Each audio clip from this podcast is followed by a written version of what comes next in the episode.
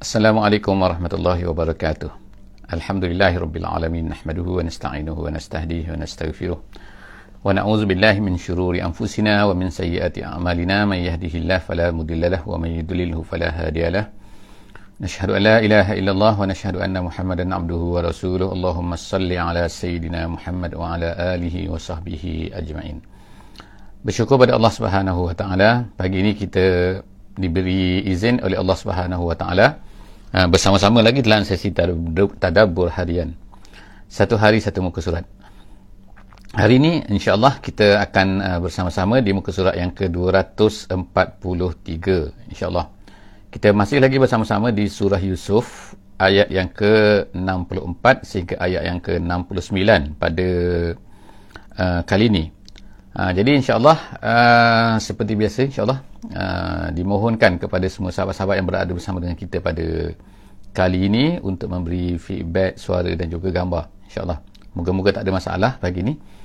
Dan uh, moga-moga Allah Subhanahu Taala berikan ganjaran kepada kita uh, dengan usaha kita yang sedikit ini untuk cuba untuk memahami Al-Quran mendengar sedikit daripada apa yang diceritakan oleh Allah Subhanahu Wa Taala dalam muka surat ini insyaAllah pada hari ini seperti biasa juga saya uh, insyaAllah uh, minta kepada semua uh, yang berada jika sekiranya mempunyai ke, ke, kemudahan, minta maaf, kemudahan untuk membuka mashaf, kita teliti sama-sama, kita baca sama-sama, insyaAllah kita tengok sama-sama apa yang dikatakan oleh Allah Subhanahu Wa Taala di dalam muka surat ini. InsyaAllah hari ini kita akan tengok kisah Nabi Yusuf seterusnya. Uh, iaitu kita telah sampai kepada sesi pada sebelum daripada ni muka surat 242 iaitu uh, adik-beradik Nabi Yusuf. Itu abang-abang lah eh. abang-abang Nabi Yusuf ni telah balik uh, ke Kanaan dan mereka telah meminta daripada ayah mereka untuk membawa Benyamin. Iaitu uh, adik-beradik uh, seibu sebapa dengan Nabi Yusuf AS jadi kita telah ceritakan sebelum daripada ni bahawa anak Nabi Yaakob ni ada uh, 12 orang. Dua iaitu Yusuf dan juga Benyamin ni adalah satu ayah satu ibu dan kemudian yang sepuluh lagi ni ialah uh, ibu yang lain daripada Nabi Yusuf tapi ayah yang sama iaitu anak Nabi Yaakob juga. Uh, jadi mereka ni, ni telah pergi ke Mesir kerana untuk mendapatkan makanan. Apabila mereka ni mengetahui bahawa di Mesir masih ada makanan dan dijual makanan kepada orang ramai yang datang walaupun datang daripada jauh tapi dengan syarat dibayar. Tetapi Nabi Yusuf telah buat plan dia iaitu Nabi Yusuf minta kalau kamu ni tahun depan nak lagi makanan ni kamu mesti bawa adik kamu iaitu Benyamin tu yang kamu ceritakan kepada aku uh, sebagaimana telah kita baca sebelum daripada ni. Jadi uh, abang-abang Nabi Yusuf ni balik ke Kanaan berjumpa dengan Nabi Yaakob AS dia beritahu bahawa uh, menteri uh, negeri Mesir uh, minta bawa adik ni untuk dapatkan makanan tu sekali.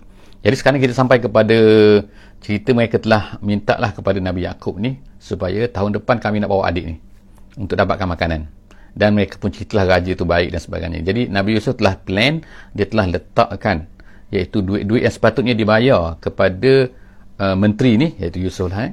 Uh, untuk makanan tu diletakkan dalam uh, beg mereka sendiri uh, iaitu semasa mereka pulang tanpa disedari oleh adik-beradik Nabi Yusuf ni. Jadi cerita ni kita sampai ke situ pada kita akan baca pada hari ini pada ayat yang ke-64. A'udzubillahi minasyaitonirrajim.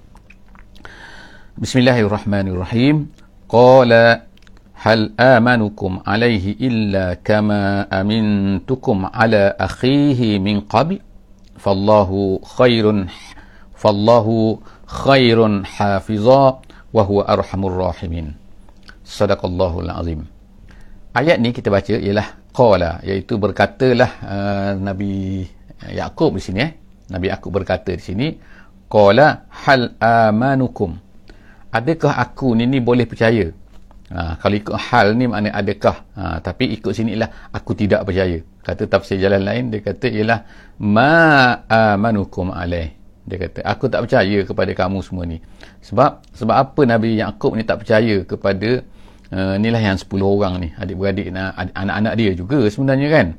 Ha, dia kata jadi dia kata aku tak percaya kepada kamu ni illa kama amintukum amintukum ala akhihi. Sebagaimana kami dulu aku dulu dia kata pernah percayalah kepada kamu ala akhihi. Ala akhihi maknanya kepada Yusuf lah. Maknanya kan Yusuf dulu masa Yusuf dulu aku percaya macam ni lah kepada kamu. Tapi sekarang apa yang kamu buat kepada Yusuf? Kamu kata dia dimakan oleh serigala lah kemudian kamu tipu aku lah bawa baju lah baju ni berdarah tapi sebenarnya bukan darah Yusuf baju ni tak koyak macam mana boleh berdarah tapi tak koyak dan sebagainya. Jadi kita sebut di sini bahawa Nabi Yaakob berkata aku tak percaya dah kepada kamu ni.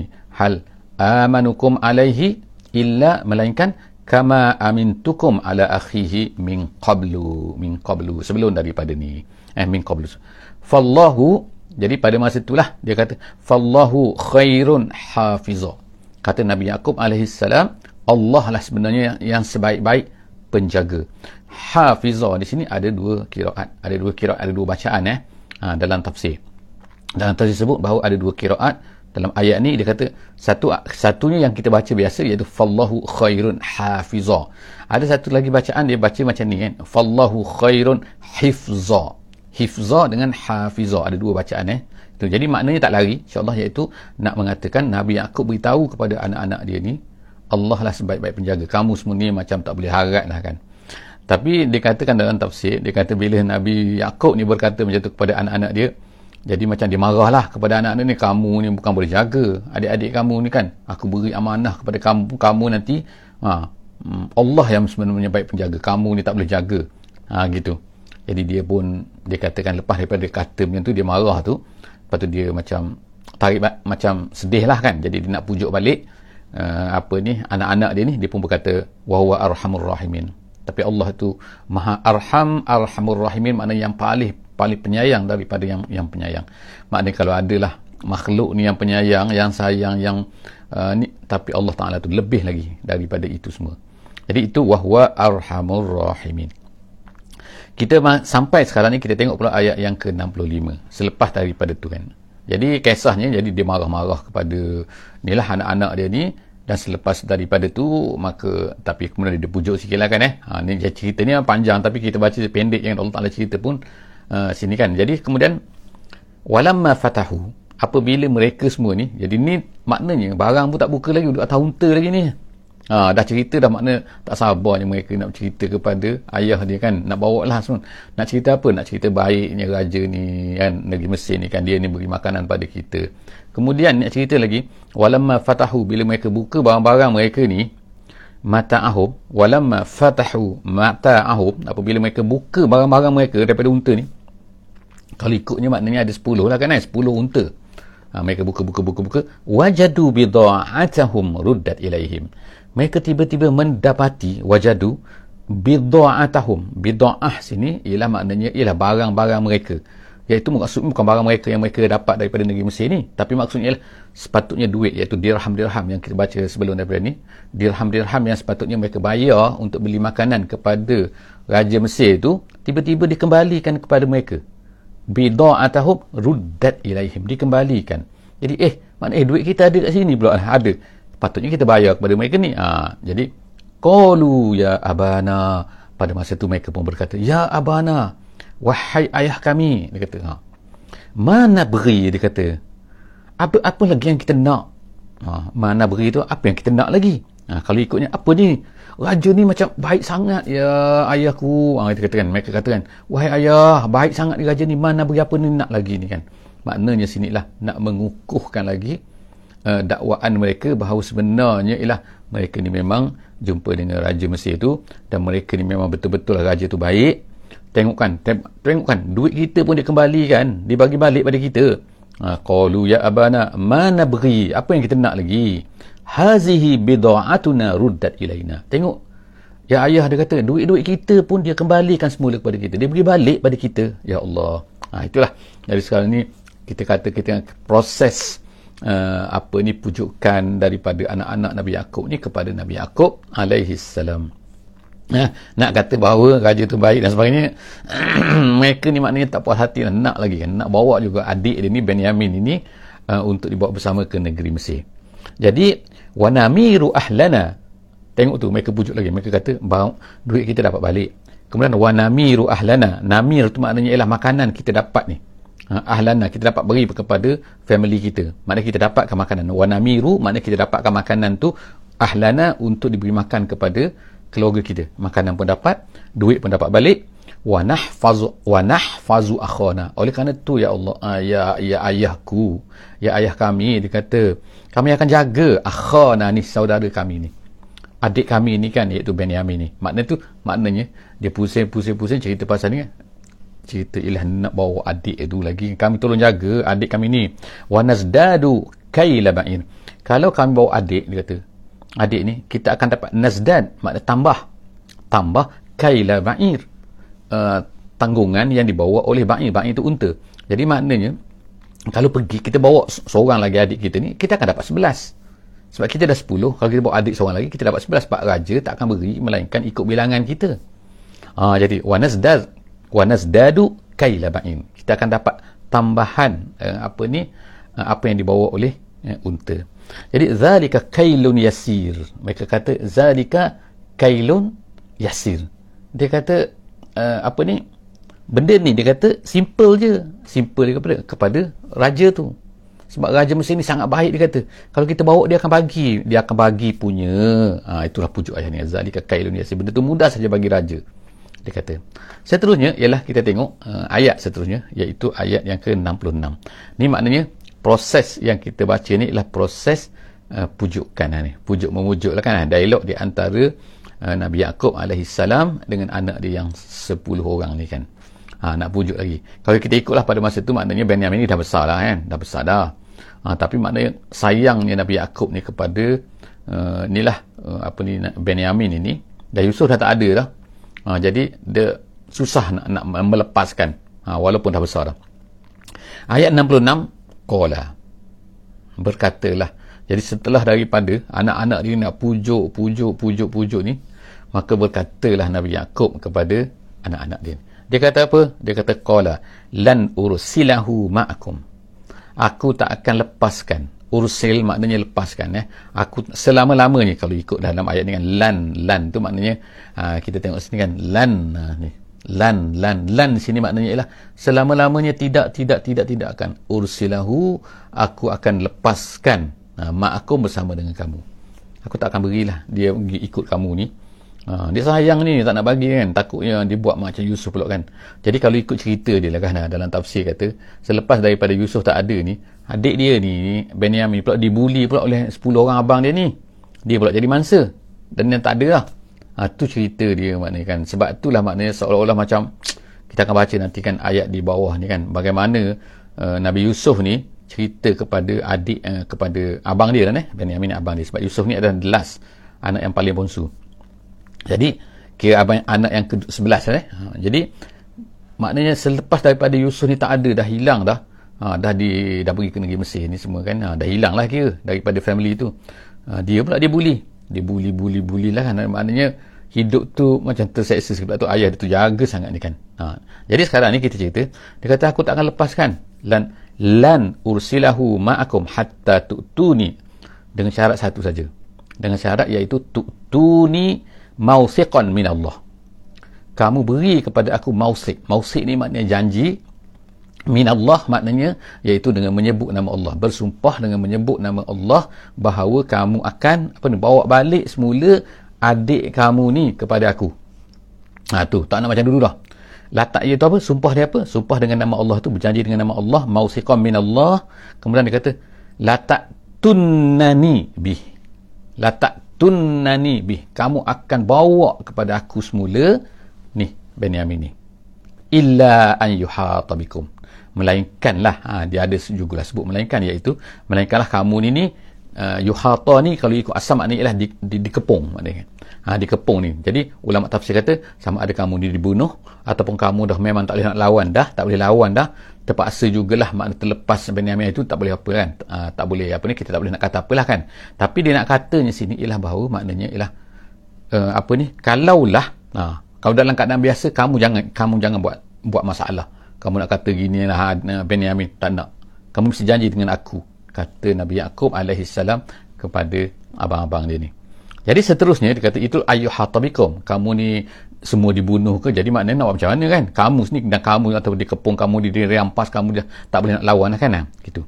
Falamma atauhu mawthiqahum. Jadi apabila uh, anak-anak dia ni 10 orang ni kan atauhu membawa lah mausiqahum maknanya janji mereka jadi mereka setelah daripada minta janji itu jadi mereka pun berjanjilah kepada Nabi Yaakob alaihi salam qala Allahu ala ma naqul wakil jadi digunakan perkataan ni perkataan ni ialah maknanya aku hanya kita semua hanya kita semua apa di atas apa yang kita janji ni ala ma naqul naqul ni aku cakap kau cakap kamu semua cakap 10 orang ni syahid.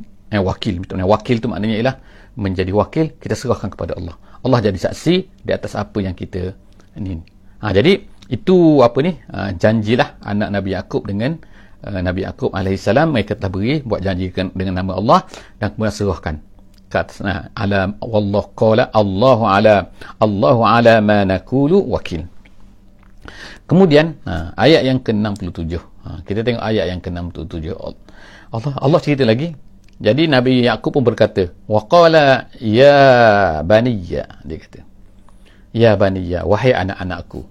Sekarang ni uh, okeylah dah setuju semua bahawa uh, Benyamin ni akan dibawa.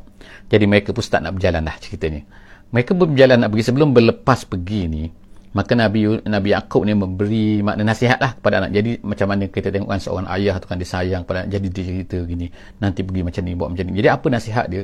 Yang disebutkan oleh Allah Subhanahu Wa Taala di sini di dalam ayat ni ayat 67 ni uh, surah Yusuf dia kata waqala ya baniya wahai anak-anakku dia kata la tadkhulu min babin wahidin. Jangan kamu masuk bila kamu sampai di Mesir nanti jangan kamu masuk daripada satu pintu. Ha, satu pintu. Maknanya kamu kena berpecah maksudnya. Jangan serentak. Sebab kamu sebelah orang. Orang akan nampak kamu. Ha, nampak sangat kan kalau kamu berkelompok berjalan macam ni. Jadi banyak pendapat ulama mengatakan kenapa uh, nasihat ini. Ni why lah maknanya kenapa nasihat ini diberikan oleh Nabi Yaakob. Ada yang kata bahawa pada masa tu kalau berjalan sekelompok ni kemungkinan kalau ada orang semua tengok dia akan jadi boleh satu kena sihir. Kan boleh dikenakan sihir oleh ada yang kata nanti uh, bahaya. Sebab nanti akan ada spy kata ni apa? Grup apa? Ni datang nak buat apa pula? Sini dengan sebelah orang ni kan satu kelompok ni kan. Ha, jadi itu di antara sebab-sebab lah yang disebutkan oleh para ulama tafsir. Kesimpulan dia ialah Nabi Yusuf ni, ni dia nasihatkan kepada anak dia jangan masuk pintu yang satu. Sebab dia tu macam-macam sebab sebagaimana disebutkan oleh ahli tafsir. Kemudian dia kata la tadkhulu min babin wahidin wadkhulu min abwabin mutafarriqah. Masuklah kamu daripada abwab mutafarriqah maknanya berpecah-pecah pintu-pintu yang banyak maknanya. Jangan masuk satu pintu saja. Jadi kalau kita katalah kota kota kan ada banyak pintu jadi masuk pintu banyak kan. Jangan masuk satu pintu saja.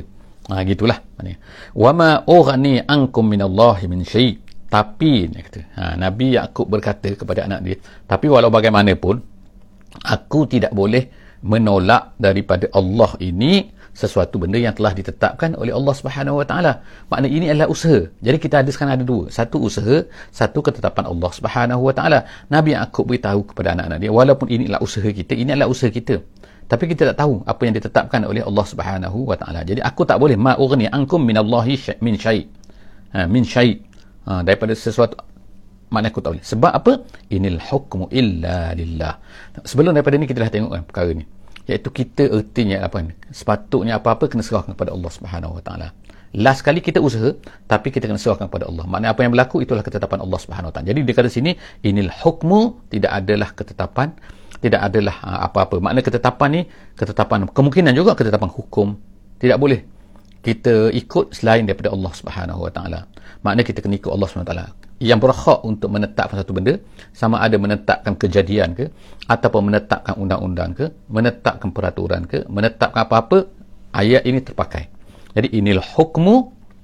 Ini itu makna ini itu makna in itu maknanya ialah tidak ada makna. Inil hukmu illa lillah tidak adalah ketetapan hukum uh, apa ni uh, baik buruk ke kan ataupun qada dan semuanya melainkan illa lillah melainkan milik Allah Subhanahu Wa Taala. Tengok Nabi Yusuf dan Nabi Yakub mengajar kepada anak-anak dia kan perkara-perkara ni. Kemudian alaihi tawakkal tu. Aku hanya bertawakal kepada Allah. Jadi last kali kita bertawakal kepada Allah setelah daripada kita berusaha. Nampak? Jadi maknanya masuk pintu macam-macam tu adalah usaha. Kemudian tapi last kali kita tak tahu apa ketetapan Allah Subhanahu Wa Taala. Mungkin Allah Taala tetap macam ni, kita usaha macam ni kan. Jadi kita tahu apa yang Allah Taala tetapkan itulah yang terbaik. Jadi inni alaihi tawakkaltu aku bertawakal kepadanya wa alaihi falyatawakkalil mutawakkilun. Dan orang-orang yang nak bertawakal dia akan tawakkallah kepada Allah.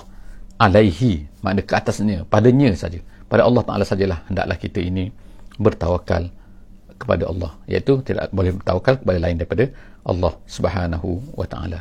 Seterusnya kita akan tengok pula tu iaitu ayat seterusnya iaitu ayat sampai kepada mereka pun ha, sekarang ni mereka dah berjalan tinggalkan apa ni negeri Kanaan mereka tu kemudian sampailah ke negeri Mesir.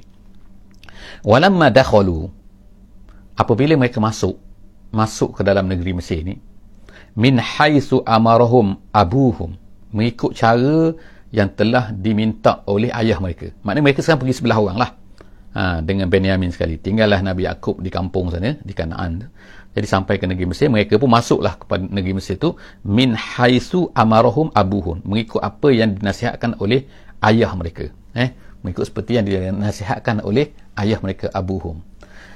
Tapi apa yang berlaku? Maka na yughni anhum min Allah min syai. Allah Taala kata, apa-apa usaha mereka itu tidak langsung tidak dapat pun menghalang apa yang ditetapkan oleh Allah Subhanahu Wa Taala. Yughni maknanya kalau ikut asal, maka na yughni tidak boleh terkaya maknanya. Terkaya maknanya tidak boleh mengelak. Apa yang kita usahakan adalah kita dapat pahalakan usaha kita. Tapi apa yang akan terjadi itu adalah ketetapan Allah Subhanahu Taala. Ini dia mengajak akidah sebenarnya kan. Mengajak akidah kepada kita iaitu kita wajib berusaha mengikut apa yang telah kita fikirkan itu yang terbaik tetapi ketetapan yang akan berlaku adalah merupakan kita serahkan kepada Allah Subhanahu Wa Taala. Itulah yang terbaik juga. Itu yang terbaik apa yang ditetapkan oleh Allah Subhanahu Wa Taala. Jadi dia sebutkan kat sini maka na yughni anhum min Allah min syai' tiada sesuatu pun yang dapat menghalang Allah Subhanahu Wa Taala yang ketetapan illa hajatan fi nafsi Yaqub. Melainkan apa yang disebutkan oleh Yaqub tu itu eh ma illa hajatan fi nafsi Yaqub qadaha. Iaitu Yaqub ni ni dia memberitahu kepada anak-anak dia tu dia mengajar kepada anak-anak dia itu adalah merupakan usaha dia. Yang merupakan apa yang ada dalam hati dia. Jadi di sini juga kita dapat faham juga bahawa nabi-nabi sendiri nabi-nabi para nabi sebenarnya tidak mengetahui tidak mengetahui perkara gaib. Nabi Muhammad ke Nabi apa kecuali apa yang diberitahu oleh Allah Subhanahu Wa Taala. Kalaulah nabi-nabi tahu perkara gaib, nescaya lain ha, Nabi Sulaiman ke Nabi apa semua tak tahu perkara gaib. Termasuk Nabi Yaakob tak tahu perkara gaib. Apa yang akan berlaku kepada anak dia dia tak tahu. Cuma dia berusaha. Jadi sebab tu Allah Ta'ala sebut sini kan melainkan apa yang Nabi Yaakob ceritakan kepada anak itu adalah merupakan usaha daripada Nabi Yaakob yang diceritakan kepada anak-anak dia supaya buat macam ni buat macam ni. Tetapi ketetapan sebenar ialah Allah Subhanahu Wa Ta'ala. Jadi Allah Ta'ala sebut sini wa innahu lazu ilmin lima allamnahu. Dia hanya mempunyai ilmu apa yang kami ajar pada dia jadi kalau Allah SWT tak ajar kepada dia, Nabi Yaakob pun tak tahu. Ha, jadi Nabi Yaakob ni tahu Nabi Yaakob ni kan. Nabi sebut sini nama Nabi Yaakob kan. Nabi Yaakob dia tahu kenapa? Kerana apa yang telah diajarkan oleh Allah Subhanahu Wa Taala kepada dia. Jadi begitulah yang kita semua juga kita kita kena ingatkan bahawa kalau Allah Subhanahu Wa Taala tak beri ilmu pada kita, kita tak akan tahu. Kita tak akan dapat faham. Kita tak akan dapat apa pun. Jadi kita harapkan kepada Allah Subhanahu Wa Taala, Allahumma 'allimna ma yanfa'una wanfa'na bima 'allamtana. Ya Allah, berilah ilmu yang memberi manfaat kepada kami dan manfaatkanlah ilmu yang kau beri kepada kami. Jadi Nabi Yakub pun tidak tahu Allah Taala kata melainkan apa yang diajar oleh Allah Subhanahu wa taala. Wa innahu lazu ilmin. Dia mempunyai ilmu lima 'allamnahu dengan apa yang kami ajarkan kepadanya kepada Yakub. Walakin aksarun nas la ya'lamun. Tapi Allah Subhanahu wa taala kata, ramai manusia tak faham benda kan. Ramai manusia tak tahu. Tengok kan kita katakan ramai manusia ni kan berlagak lah kan rasa dia tahu. Dia bila dia belajar dia tahu. Allah Ta'ala boleh hilangkan. Allah Ta'ala boleh lupakan. Allah Ta'ala boleh hilangkan apa yang ada dalam kepala dia. Pengetahuan dia dan sebagainya kan. Allah Ta'ala boleh kemungkinan dia hebat tapi Allah Ta'ala accident kan. Lepas tu dia lupa semua benda. Ataupun dia masuk exam dia lupa semua benda kan. Jadi kita ni kena ingatkan bahawa kita ni tidak ada pengetahuan melainkan apa yang diajar oleh Allah Subhanahu wa taala. Ramai manusia tak faham perkara ni. Siapa yang kata? Allah Subhanahu wa taala kata walakin aksarun nas la ya'lamun. Tapi ramai manusia tak faham perkara ini. Jadi kita tengok yang seterusnya ayat yang terakhir pada uh, pagi ni dalam sesi ni iaitu ayat yang ke-69. Allah Taala pun berceritalah kepada ni. Kan? Jadi kita tengok sedikit tadi kan uh, komentar kita kan Allah Subhanahu taala terhadap apa yang berlaku ni apa yang itu uh, pesanan uh, Nabi Yakub alaihissalam kepada anak-anak dia tapi tengok tak berlaku apa yang terjadi bagaimana yang kita kata tak berlaku ni dia harapkan bahawa anak dia Benyamin ini akan balik semula lah kan kepadanya. Tapi maknanya dia tak dia tak tahu pun Nabi Yaakob tak tahu bahawa itu adalah Yusuf.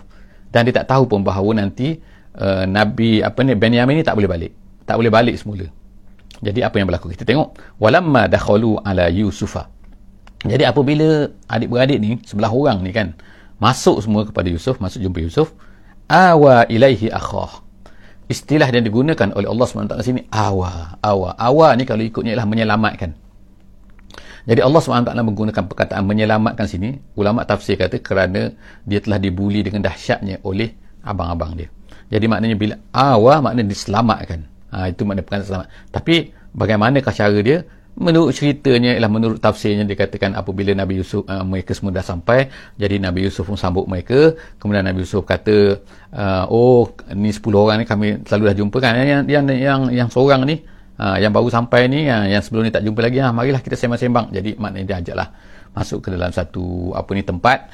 Uh, jadi bila masuk ke tempat tu bila dah berpisah daripada abang-abang dia yang 10 orang ni satu dah berpisah daripada 10 orang ni kan pada masa itulah Nabi Yusuf pun mengatakan kata-kata ini. Qala inni ana akhuk.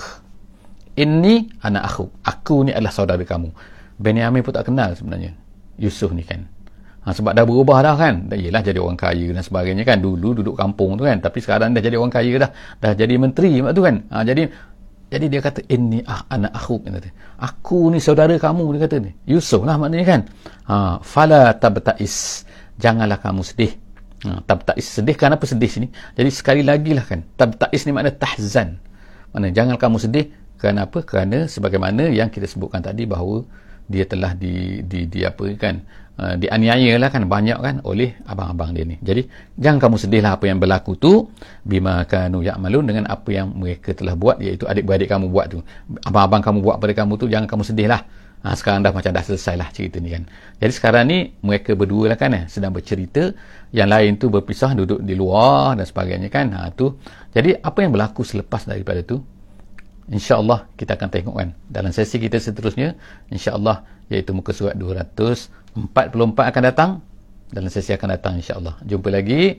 Jangan lupa untuk share insyaAllah untuk uh, dengan kawan-kawan dengan dan like, komen. Jangan lupa insyaAllah untuk follow uh, ajak kawan-kawan semua lagi insyaAllah kan? Dan kita sesi kita juga ini ada di dalam uh, YouTube insyaAllah. Boleh pergi kepada YouTube boleh tengok YouTube insyaAllah dan boleh share ke YouTube kepada orang-orang yang sukakan YouTube boleh tengok suka tengok YouTube dan sebagainya. Jadi insyaAllah setakat itu saja aku qawli hadza wa astaghfirullahalazim li بسم الله الرحمن الرحيم. والعصر إن الإنسان لفي خسر إلا الذين آمنوا وعملوا الصالحات وتواصوا بالحق وتواصوا بالصبر. والسلام عليكم ورحمة الله وبركاته.